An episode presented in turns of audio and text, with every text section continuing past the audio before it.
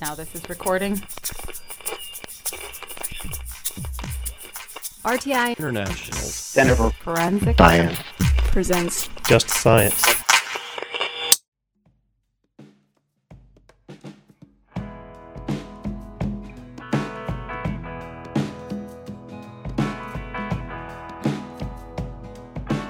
Welcome to Just Science, a podcast for justice professionals and anyone interested in learning more about forensic science, innovative technology, current research, and actionable strategies to improve the criminal justice system. In episode 5, Just Science interviews Matt Ruddell from Florida International University about their efforts to develop forensic education and training programs at FIU. The National Forensic Science Technology Center at Florida International University offers a variety of courses, consulting, and training geared toward forensic scientists. Matt Ruddell and the rest of the faculty at FIU are working to develop accessible programs for law enforcement, military personnel, and now undergraduate students. Listen along as he discusses the development of digital forensic courses and his experience in the university system in this episode of Just Science. This season is funded by the National Institute of Justice's Forensic Technology Center of Excellence. Here is your host, Dr. Mike Planty. Hello, and welcome to Just Science, a podcast with justice professionals and anyone interested in learning more about forensic science, innovative technology, current research, and actionable strategies to improve the criminal justice system. I'm your host, Dr. Mike Planty, with NIJ's Forensic Technology Center of Excellence, a program of the National Institute of Justice. Here to help us with our discussion today is guest Matt Ruddell. Welcome to the podcast, Matt. Uh, thanks. Nice to be here. Matt is a member of the National Forensic Science Technology Center, a program at Florida International University, FIU, specializing in digital forensic course development and delivery. He spent 15 years working for the Florida Department of Law Enforcement and the Crime Laboratory, 12 of those years in the digital forensics section. He received, he received his Master of Science in Digital Forensics from the University of Central Florida. While working full time in the crime lab, during his time working at the lab, Matt also worked with over a thousand cases involving a variety of crimes investigations, including sexual assault, drug cases, fraud, money laundering. So, here today, we want to talk about his effort and the university's effort to develop education and training, a program in digital forensics. Matt, let's first talk about your experience and your pathway into this field. Did you set out 15, 20 years ago to be a digital forensic expert? Absolutely not. Uh, as a matter of fact, I, I, got into this field kind of backwards. Um, m- most people who do digital forensics, uh, they either come from a background of computers or networking, or they come from local law enforcement agencies. They're the local cop who knew how to set up the printer in the office. And so they get a grant and get a bunch of money and sent to some training and said, figure it out. I actually got my bachelor's degree in chemistry. And I started out working in the crime lab at Florida Department of Law Enforcement in the chemistry and toxicology sections. So I was doing drug chemistry and uh, screening blood and urine samples for drugs and alcohol and those types of things. And this was uh, sort of before all of the fentanyl and all of the different versions of opiates that are out there now. And so, quite honestly, drug chemistry for me was was kind of monotonous. It was kind of the same thing over and over again. This is marijuana. This is cocaine. This is marijuana. Ooh, it's LSD. But the the casework was pretty much the same kind of case over and over and over again. Um, same thing with toxicology. It was almost all DUI cases, and so we were doing the same type of cases, same type of analysis over and over and over again. And so I looked around the crime lab that I worked in, and FDLE is, is interesting because we have all of the different forensic disciplines there working in the same laboratory system. And we see each other in the hall, and we see each other at lunch, and we hang out with the analysts in the different sections. So we get exposed to all of the different forensic disciplines. And I started hanging out with the guys who were working in the computer forensics, which is what it was called at the time, the computer forensics section. And I thought that what they were doing was really interesting interesting because all of their cases were different. Every case that came in was a different type of case. It was a different type of device that they had to analyze. And that was really kind of interesting and intriguing to me. I kind of grew up at the very beginning of the computer phase. Uh, we had an old Apple IIe back in when I was a child, um, which I got to play around on for a little context, what year are we talking about? Early 80s, yeah. And so I was, you know, playing video games on it and writing little programs on it. And I kind of went away from computers when I went to college because I thought that I wanted to go on a different career path. But it all sort of came back around on itself when I was working at FDLE. And I started hanging out with the people who were working in, in computer forensics and just talking to them and learning about what they were doing. And I learned enough just by hanging out with them uh, that when a position opened up, I was able to apply for it and get that position. And so instead of coming from a IT or a technical computing background, I came from a forensic science background. So I had those kind of uh, real strong forensic science foundation. The ideas about chain of custody being very important and uh, ideas about validation testing and kind of those, those kind of core fundamental forensic science ideas were already built right into me before I stepped into this particular field, which was a fairly unique thing at the time. So if I got this right, that's right around 2005 or somewhere just before that. That sounds about right. Yeah, I I, I kind of weaved in and out a little bit. Uh, I started at FDLE in 2000, and I spent a couple of years there, and then I took a totally different career path, and I went off and became a professional brewer for about four years, and then I had a kid and I needed something a little bit more stable. So I left the craft brew industry and I came back to work uh, at the Florida Department of Law Enforcement and uh, continued on from there. And, and that the rest is kind of history. But it is interesting, as you say, to bring it back because even in early 2000, we are talking just 20 years ago, digital evidence and digital examination was emerging as a true profession. Uh, as you said, this is kind of uh, whoever was in the lab knows about computers or printers. Uh, take a look at this device, take a look at that computer. We recovered a computer and its AOL, the internet, all those devices started pairing applications. It really changed how this whole field evolved and developed, whereas now every crime has some type of digital evidence.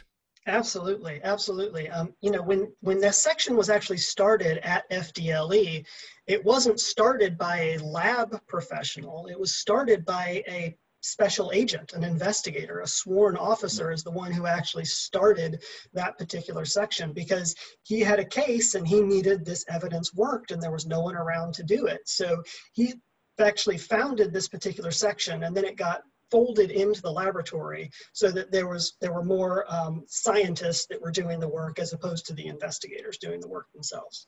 And that's interesting. And so I think um, these devices that they as they developed um, and the cases you actually worked on is quite an array. Uh, so so many people think of mobile phones and your computer, but probably the last thing you now you see now is a, is a computer, laptops and tablets, and even gaming devices are pretty common, right?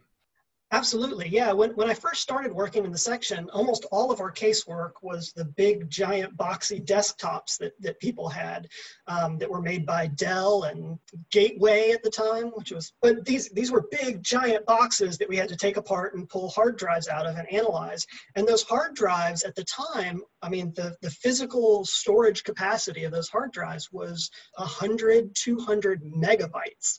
Uh, nowadays, I mean, you get a standard laptop and it comes with at least a one terabyte hard drive, which is, you know, one thousand gigabytes basically. It's, it's a huge amount of information that's that has grown over that time in addition to the different types of devices. Yeah, you're absolutely right. When I first started, even mobile phones were still something that we were just getting started as far as being able to look at and analyze and pull information off of by the time that I stopped working in the laboratory, I think that mobile phones were probably 80% of my casework. I mean, that was the most popular device that we were asked to extract information off of.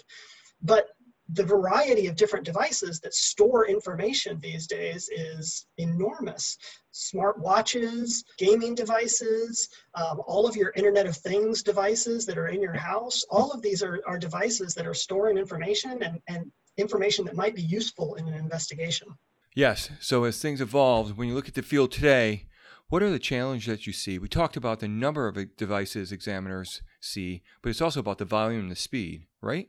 Absolutely, yeah. I mean, the, the volume itself is is one aspect. Absolutely, there's just more data. There is a ton of data out there for us to look at, um, and new devices are coming out, and those devices get updated, and the way that the information gets stored on those devices changes every time those updates come out. So we're constantly running to try to keep up with understanding how the data gets stored on there, how to get the data off of the device, and then how to make sense of what that data actually is. But there are lots of other challenges that are coming up as well. Um, I mentioned the IoT devices, the Internet of Things. Um, these are devices that could possibly have a great amount of information that might be very valuable to an investigator. So if you think about something like a smart thermostat, for instance, that you have in your house, this is a device that knows when you're there and when you're not there, because that's one of the pieces of information that it's actually tracking. Now, where that information is stored is not always on the device itself, but it might be on the company's server. And the company's server might be here in the United States, it might be in Ireland, it might be in Russia. And so getting access to that information can sometimes be a really big challenge when you don't necessarily have jurisdiction to where that information is stored. And I haven't even mentioned encryption. Yeah, encryption is a big one because the demand by users to protect their privacy comes with costs. Criminals now have an environment where they are afforded more protection uh, with limited uh, intrusion in terms of their criminal behavior. It's harder for us to get access to. Encryption is one of those things that's been around forever. I mean, there there have been these encryption algorithms that have been out there and available for people to use for you know a long time, for 20 years at least. But now they're starting to be integrated into the operating system or into the device itself, and they're turned on by default. Encryption, for instance, in the Android operating system has been there for a long, long time, but it wasn't turned on by default. The user had to go in and take extra steps to actually turn that on. Nowadays, you go buy a brand new Android phone, it's going to come out of the box already encrypted, which just makes our job as forensics people trying to get that information off that much more difficult. So you have this encryption, you have the volume, the increase in speed, the transfer of uh, many, many terabytes of data, the number of devices, uh, not only available, but the number of devices connected in the cloud, the Internet of Things. So this really does demand a lot from the digital examiner which kind of segues in today's discussion how you go about training and educating today's examiners one of the challenges, of course, is that there is this huge volume. And, and digital forensics as a discipline actually gets used in a lot of different ways in a lot of different places, depending on what it is that you're actually doing. If you're working for a law enforcement agency, you kind of have one set of skills that you, that you need to focus on.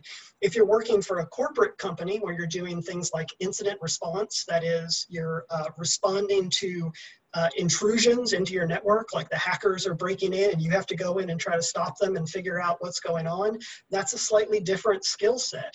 Um, or if you're working, you know, in cybersecurity, for instance, that's a slightly different skill set. So the, the whole field of digital forensics is very broad and it's very wide. And when you first start sort of down the path of learning about digital forensics, you don't really know where you're going to end up as far as that wide breadth of possibilities is. And so one of the things that often happens is the training programs that are out there are very narrow and they're very specific.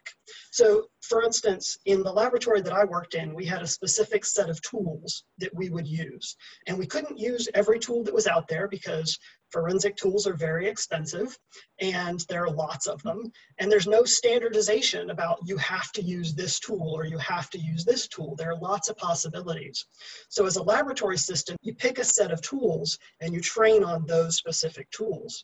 But what happens when you leave that job and go somewhere else? Well, now you've got a whole new set of tools that you have to learn.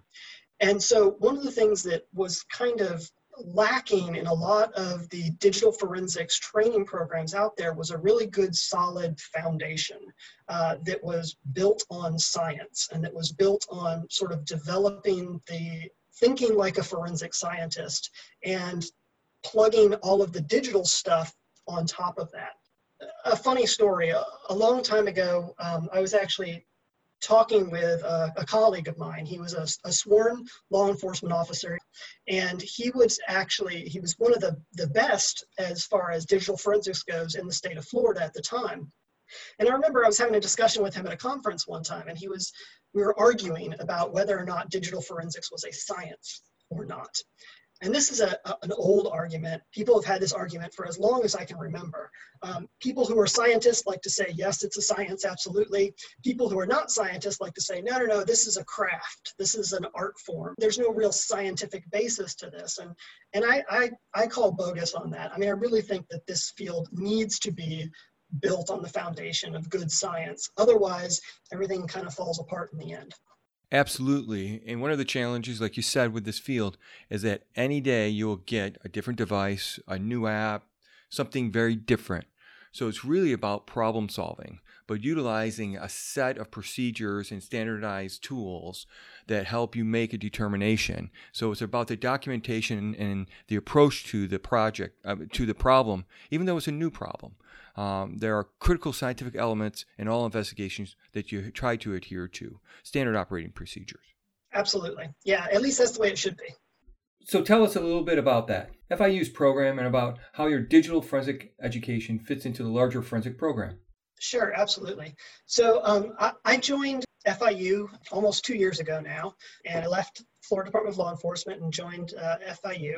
Um, FIU is uh, currently, I think it's the fifth largest public university in the United States. It has something over 50,000 uh, students in it, uh, hundreds and hundreds of different majors. It's a big major university, and it's based out, of, of course, down in Miami one of the, the, the, unique programs that FIU has is what's called the Global Forensic and Justice Center. And the Global Forensics and Justice Center is actually a group of four different institutes that sort of focus on forensic research, uh, forensic training, uh, justice policy, international policy, and we all kind of work together as far as anything that has to do with forensics and justice. One of those entities is the National Forensic Science Technology Center, which is where I work.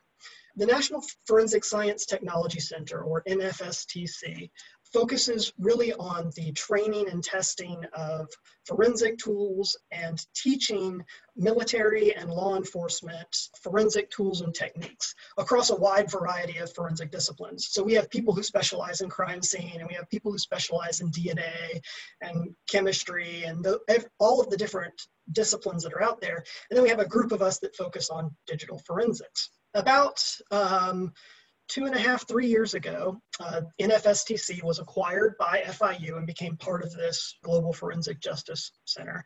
And we um, have been integrating sort of what we do, the training, with FIU and what they do as a university. And that was what I was actually brought in to do, was to sort of help bridge that gap between the digital forensics training that we were providing to our primarily military customers and take mm-hmm. that information and develop a way to teach it in the university system. So my task was to come in and, and build a, a forensic program that was going to consist of four different courses, uh, an introduction to digital forensics, a network forensics course, a mobile device forensics course, and an image and video enhancement and forensics course. And these four courses were going to initially be taught at the undergraduate level. So these would be courses that would then be plugged in to the undergraduate level in the computing and engineering school. That's where we live the rest of the forensic programs at FIU primarily live, of course, in the criminology department or the international studies department. And we're kind of the first ones to be in this engineering department. So it's, it's very exciting for us to, to be building this. The very first course, the Introduction to Digital Forensics course, it's been up and running now for several semesters. It's very successful. Students love it. And uh, it's com taught completely online. Um, so all of these hmm. courses are being developed to be taught completely online, partially because FIU is of course located in Miami. NFSTC is located in Largo, Florida, which is actually in the Tampa Bay region. And I live up in Tallahassee, Florida. And Florida is a really big state, so that's really far away.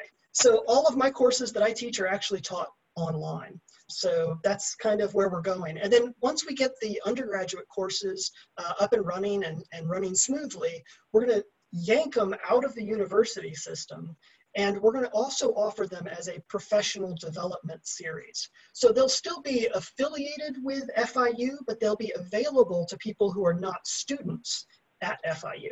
So, in terms of the undergraduate programs, what types of students are jumping in and taking your intro to digital forensic class?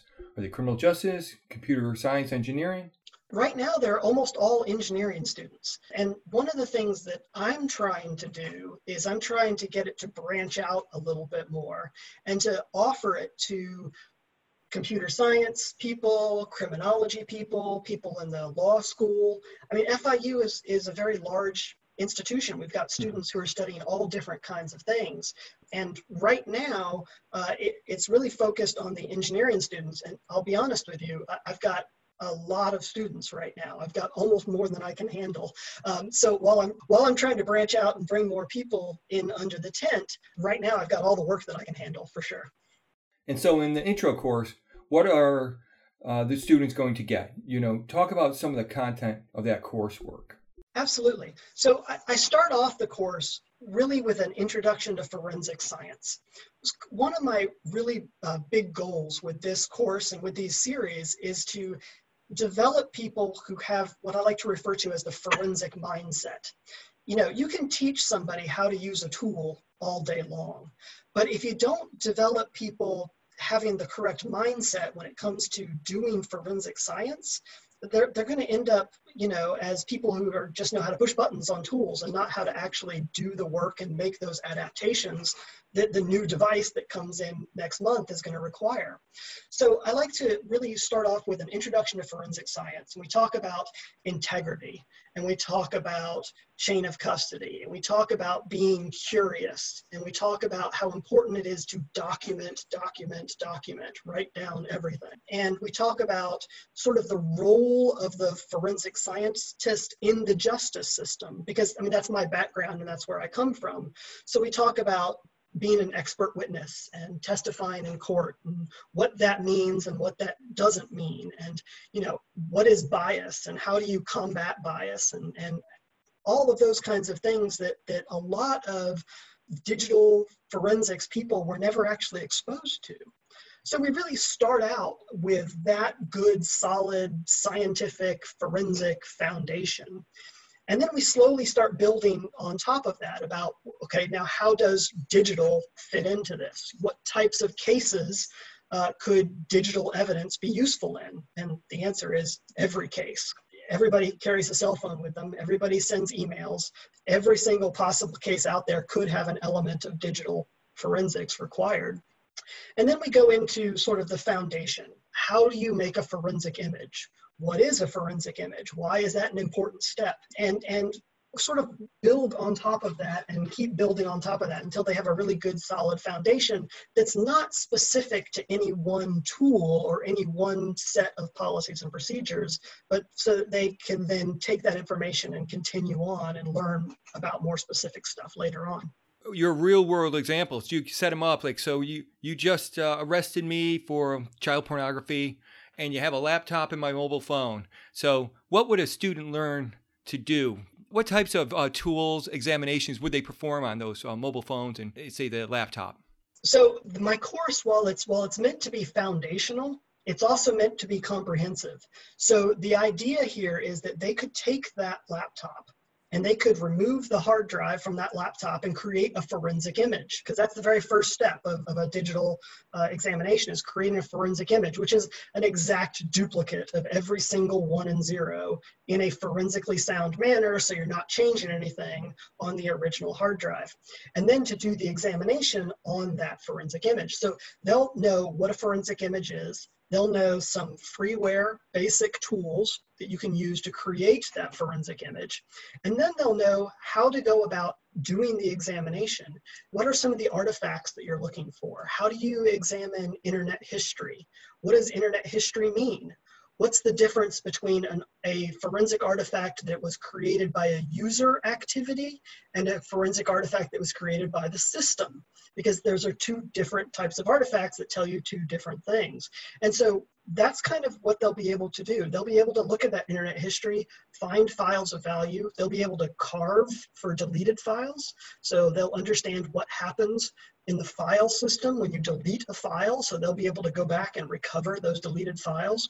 So I'm trying to really give them the foundational information and teach them how to do it the hard way, which is using the freeware tools, using the manual processes to process that information so that later on, when they're introduced to the full-fledged digital forensic tools that do all that stuff for you, they'll know what the tool is doing under the hood because they've done it themselves. And so that's kind of what I'm trying to do with that one. With cell phones, it's going to be very similar. It's going to be, they're going to know what the major cell phone forensic tools out there are how to isolate that phone from the network so that no more incoming information comes, no more new text messages come in or a remote kill command that will wipe the phone. So you got to make sure you isolate it from the network and then how do you extract the information off of it and go through that information and what that information means. And so you talk a little bit about that, the mechanics of those things, but you did touch on all the other players, right? You have the prosecutor, law enforcement, and talk a little bit about those relationships and how they're positive, but they also uh, present uh, a lot of difficulties, right? Because you're, you're, trying to connect all these pieces of evidence and, and, players, and you know it's easy to get sucked into potential bias. Uh, one of the things that we spend a lot of time on um, in the very beginning of the very fundamental class is we spend a lot of time talking about the forensic scientist role and what is their role in the investigation. And we really focus on integrity and we focus on how do you do an unbiased examination and how do you talk to investigators and prosecutors and judges in a way that you they understand that your job as a forensic scientist is not to find somebody innocent or guilty your job is really just to do an unbiased examination of the evidence that's here, provide that information in a readable format, and testify in court as needed as to what your results actually mean. And so we spend a lot of time talking about undue pressure that comes sometimes from prosecutors or pressure that comes from investigators. I mean, I, I, often tell the story about how often somebody would bring me a laptop and say, This guy's a real scumbag. You got to find something on this. And I just kind of looked at them and shrugged and I said, Well, it's either there or it's not. And that's all I can tell you is if the data is there or not. One of the really interesting things about digital forensics and sort of our unique role in the entire process of the investigation and the prosecution and everything else, all of the other forensic disciplines out there are usually really good at answering, you know, the who, what, when, where questions. You know, uh, DNA and fingerprints are great at telling you who was there. You know, they can they are fantastic at telling you who was the individual that was at that location. You know, things like firearms and crime scene. You know, they're good at, at analyzing individual items and telling you what was there. The only really discipline that can sort of get into the why is digital evidence when you start looking at people's communications, when you start looking at the things that they were searching Google for, that really can kind of tell you about somebody's mindset and what they were thinking and what they were planning that the other forensic disciplines really can't give you. So it's a really unique set of information that we can provide to the investigation that some of the other disciplines can't. Yeah, that's a really good point uh, on premeditation and intent and pulling that all together and uh, really interesting. So when when you talk about that, right, all these different pieces of evidence, how do you coordinate your coursework and the education um, with the standards that are being developed in the field? For instance, with the working group and digital evidence and uh, NIST and other groups. A lot of my reading material that I make the students read are the the documents from SWGDE, the best practices documents that SWGDE puts out. When I worked at FDLE, we were an accredited laboratory. And so we actually had um, one of my coworkers who was on the SWGDE panels often. And I still am in touch with them and I still reach out to them and I still get phone calls and go out to lunch. Well, I did go out to lunch as often as I, as I could because I, I still want to know about as our discipline is one of the ones that changes so rapidly and so much, I want to make sure that I'm still plugged into that to see what new standards is, are they coming out with? What is SWGDE saying now, or what's coming down the pipe? Because I know the people that are on the panel, sometimes I can get information ahead of time before things are actually published on the website. But all of the procedures that I teach them are based on those best practices that are currently published by SWGDE. Excellent. So, I mean, that sets up, um, you know, where do you see your program developing? Where would you like it to go over the next, uh, you know, I would imagine a couple of years? So you got a full house now, right? I do. I do have a full house. Um, we're looking to uh, bring some more people in to get me some help teaching uh, these courses. I do have a colleague who currently works in the engineering department who has, in the past, he's taught the malware classes, and he's actually developing and teaching the network forensics class. So I do, I do have some people that are helping me out with this. But what I'd really like to see is I'd like to see this, this sort of branch out into and bring in people from different schools there at the university at FIU. We've got this wealth of, of information and, and resources there. We've got a criminology department, we've got a law school, we've got a computer science school. And I'd really like to be able to bring partners in from all of those different schools and really build this up as its own sort of standalone digital forensics program that can then, of course, be integrated, have plugins to all of our other forensic programs. But I really think that there's enough demand and there's enough material here to have our own kind of standalone program there at FIU. You know, a gra- undergraduate degree in digital forensics, a master's degree in digital forensics. Those are all things that are things that we're shooting for. We're not there yet, but we're shooting for those kinds of things down the road for sure along with the education platform, what about a research platform? So it seems like it's a really extremely ripe area for a lot of investigation and examination in terms of best practices and uh, innovation. It absolutely is. You know, the, the, the, Global Forensic and Justice Center already has two different institutes inside of it that really kind of focus on research already. What they don't have yet is a very strong digital forensics portion to them. So one of the things that I'm definitely hoping that we can do is we can get plugged in to those institutes and really start introducing them and implementing a lot of the digital forensics policies and processes and challenges, quite honestly. I'd like to be able to sort of throw them down and say, look, these are our challenges. Go be smart and come up with some great, awesome policies and procedures that we can implement to these. And they've actually already started. There is a, a group of people that are actually at FIU, they're working on a way of collecting and aggregating information from IoT devices. Uh, FIU actually has an undergraduate degree in the Internet of Things.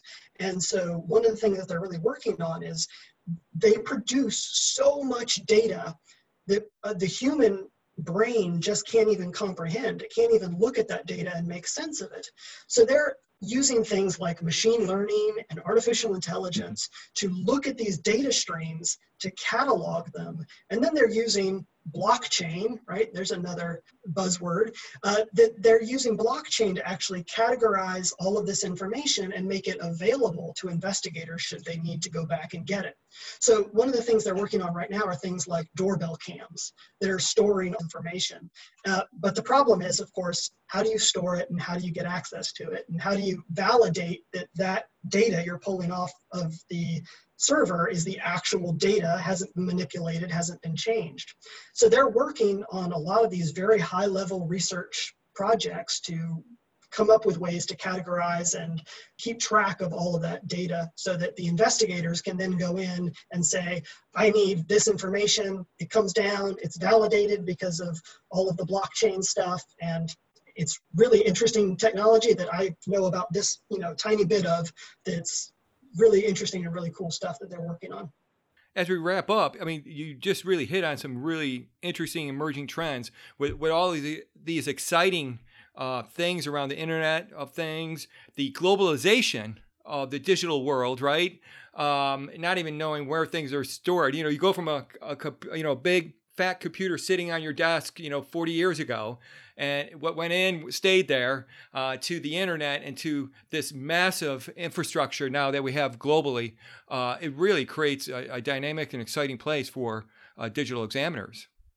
It, cer- it certainly does. it's also a dynamic and exciting place for policymakers. Um, when you start to think about how global all of this information is, well, now we have to be able to work with uh, law enforcement agencies or government agencies around the world. And so we have to come up with frameworks of how does an investigator in a small town in Florida get information from a server that's located in Ireland? What is the process and what is the policy to make that happen? And right now, those frameworks are in the very, very early stages and they're not at all robust. Well, great. I'd like to thank our guest today, Mr. Matt Ruddell, for sitting down with Just Science to discuss the education opportunities in digital forensics. Thank you. Thank you. If you enjoyed today's conversation, be sure to like and follow Just Science on your podcast platform of choice. For more information on today's topic and resources in forensic field, visit forensiccoe.org. I'm Mike Planty, and this has been another episode of Just Science. In the next episode, Just Science interviews Barbara Guttman about a NIST foundational study for digital evidence examiners. Opinions or points of views expressed in this podcast represent a consensus of the authors and do not necessarily represent the official position or policies of its funding.